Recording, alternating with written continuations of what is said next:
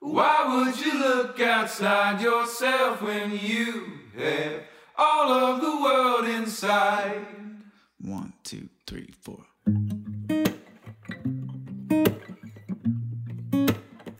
你现在收听的节目是法克先生人生诈骗术。嗨，大家好，我是法克先生，希望分享人生经验、创业心得、行销点子、育儿心得、生活上的大小事，希望给大家一点正面、乐观的养分。请你先按下订阅，也分享给更多的朋友知道。再次感谢古癌、谢梦工、吴淡如、大人 Small Talk、大麻烦不烦、理财学伴未推荐本频道。节目开始。好，那这个我不知道我后面 会不会再配上音乐啦，因为我刚刚好先跟大家报告一下，现在时间是六月十一的凌晨三点十五分。那这时间通常我应该在睡觉了，可是为什么我现在没睡而在录制 Podcast 呢？因为我刚刚看了一个影片，哇，非常的励志。我我先找一下在哪里。不好意思，让大家久等了，而且我还没找到。重点是我刚看，我靠，终于找到了！我大概找了半个小时吧。在 YouTube 有一个叫 Ryan Wood，他有六点八万的订阅，其实不高，可是我刚刚觉得他讲的东西都非常的有道理。他这一支影片是二零二零的七月十四号。那我看看他其他影片哦，他其他影片像有一个我在冥想的时候发现吸引力法则的独特操作方法，这个就有五万六千人。那也是因为他的一些影片所给我的启发，我最近还蛮常看他的影片。那我刚刚记录了一下，我现在念给大家听哈。假设你是一个正在录制 Podcast 或者是即将录制 Podcast 或是 YouTube 的一个听众朋友，那首先你要加入的条件是你必须给自己一年的时间，你必须告诉自己你一定要录制一年，一周两更，一个礼拜就是更新两集，那一个月有四个礼拜，这样就会有八集，一年十二个月，这样会有九十六集，那你可以在特别节目录个四集。这样子，你第一天发布，例如说我是五月二十九号发布第一集，那我在二零二二年的五月二十九号，我就要录第一百集。那那一个当下，我觉得一定会非常感动，我应该会流泪吧。因为除了小时候很认真在玩游戏，然后为游戏疯狂痴迷。呃，甚至牺牲很多睡眠时间，或是偷玩各种各种努力啦，就是你不曾这么坚持过了哦，不对，应该说我不曾这么坚持过了。除了以前小时候的那种追梦感觉以外，我觉得我已经很久很久很久没有这么坚持这件事情，所以我希望给自己的一个规则就是第一点，给自己一年的时间。那最少达到一百级。嗯，为什么说要达到一百级？而嗯，就是要定下这个目标。因为如果你是录制非常短的期间，例如说一个月、两个月、半年，或是八个月，这样短暂的时间根本不足以去评价你的节目是好或坏，因为样本数不够，你也还没有给他够多的时间去发酵。接触到你频道的人，呃，只是在渐渐的变多。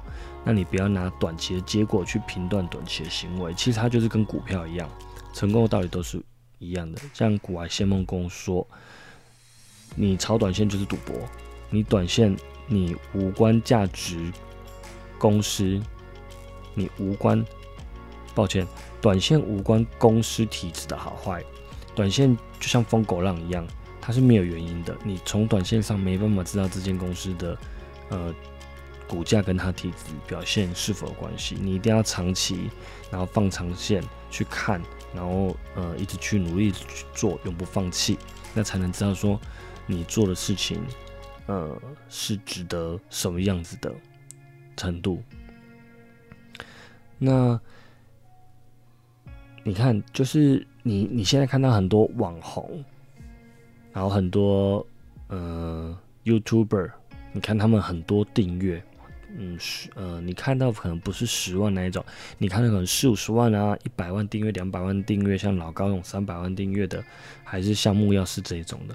可是你看不到更多更多的是，我猜啦，你看到的那些是二十趴的人，你只记得百分之二十前二十，剩下百分之八十，或者是说完全挤不上排名的那些人，百分之八十可能是个位数订阅、几十订阅、几千订阅，你要看到几万订阅都很难。像我会看一些很就是订阅数不是很高的人，我会蛮好奇他们在录制什么节目，所以我我很看蛮多那种五万、十万订阅的人。那像这个乱物就是，可是我发觉它的内容其实是非常的好，对我而言我非常喜欢啊。那很很少节目撑超过一年啊，然后或是你去看 Park，很多人就录五集就没有录了。所以我说，为什么五集对我来讲是一个一大步，就是因为五集。五级，再接下来我可能给自己一个月、半年、一年的一个阶段性去达成。那如果你一开始就没有打算做长期，或是给自己许下一个承诺，我一年最少录多少集，每周两更这样子。那如果你还没有为自己定下这样子的一个规则的话，那我建议你赶快为自己定下一个这个规则。那你要怎么样才能长期抗战呢？因为一年这个时间很长嘛。那这个方法也不难，有一个心法，这个 Ryan Wu 说的，他说有一个网络行销大神做了一件事情，就是在他人生非常低潮的时候，他做了一件事情，就是他开始录制他的 Podcast。那因为他可能是一个年纪比较大的人或什么，我不知道。他过了好几年才发现说，哦，原来有后台可以去看后台。那原来前面的三十集、四十集根本都没有人听。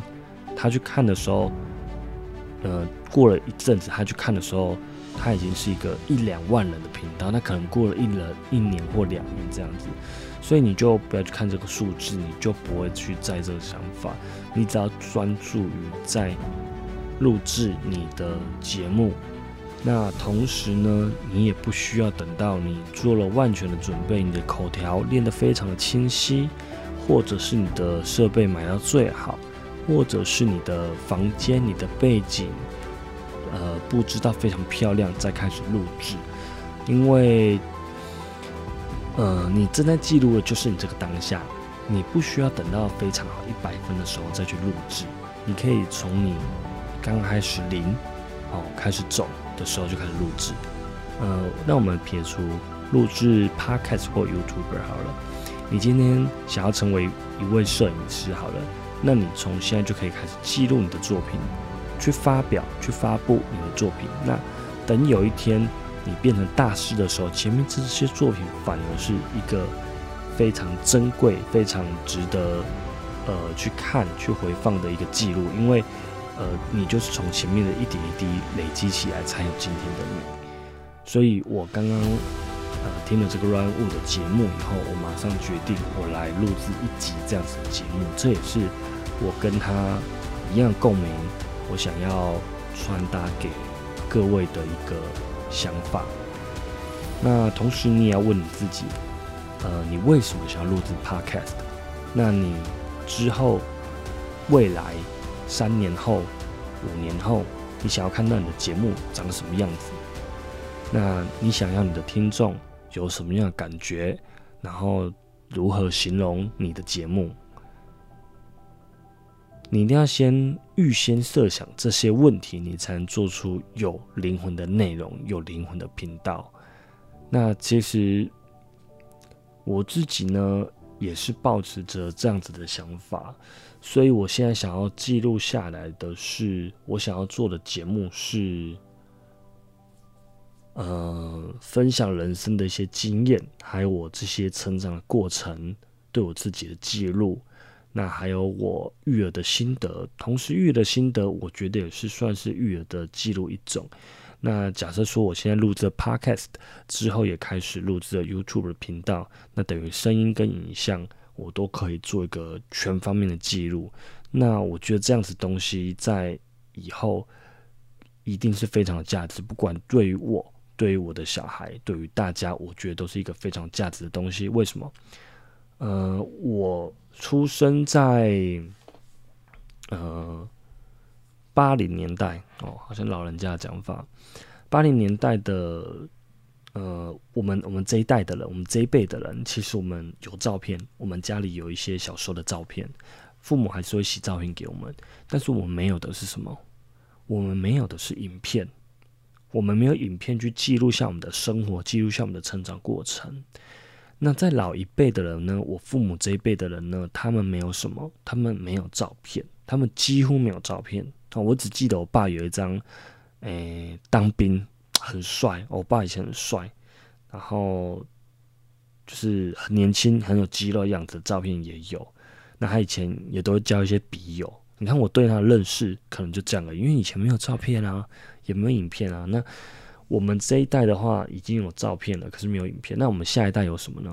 我们下一代我们给他的是什么呢？然后就是很多的电子档照片，多到你不可能一张张去看，你根本懒得一张一张去看。所以我觉得相对的，你去把一些精华，譬如说生活的精华，录制成呃一段二三十分钟的节目也好，或者是拍摄影片，呃，每支影片可能都十分钟或几分钟，但是。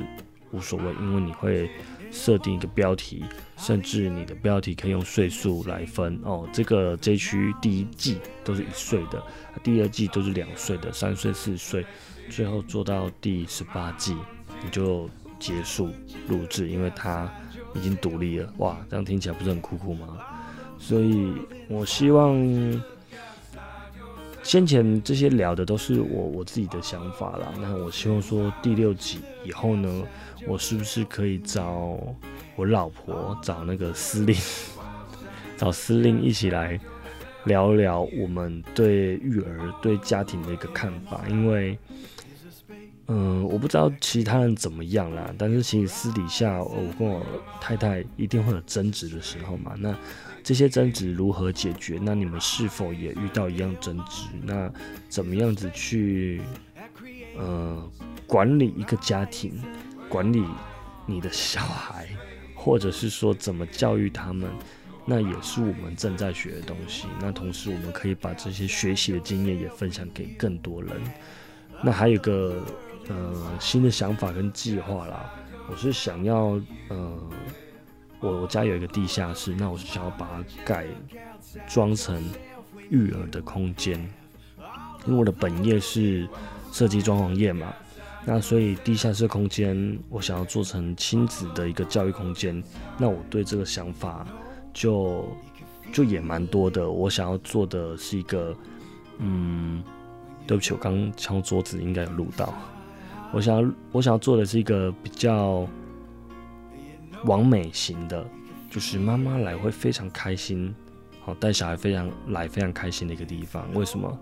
因为通常都不会是爸爸带他去啊，至少我是这样子啊。我好像从来没有带他去上课过吧，只有带他去亲子空间玩过而已。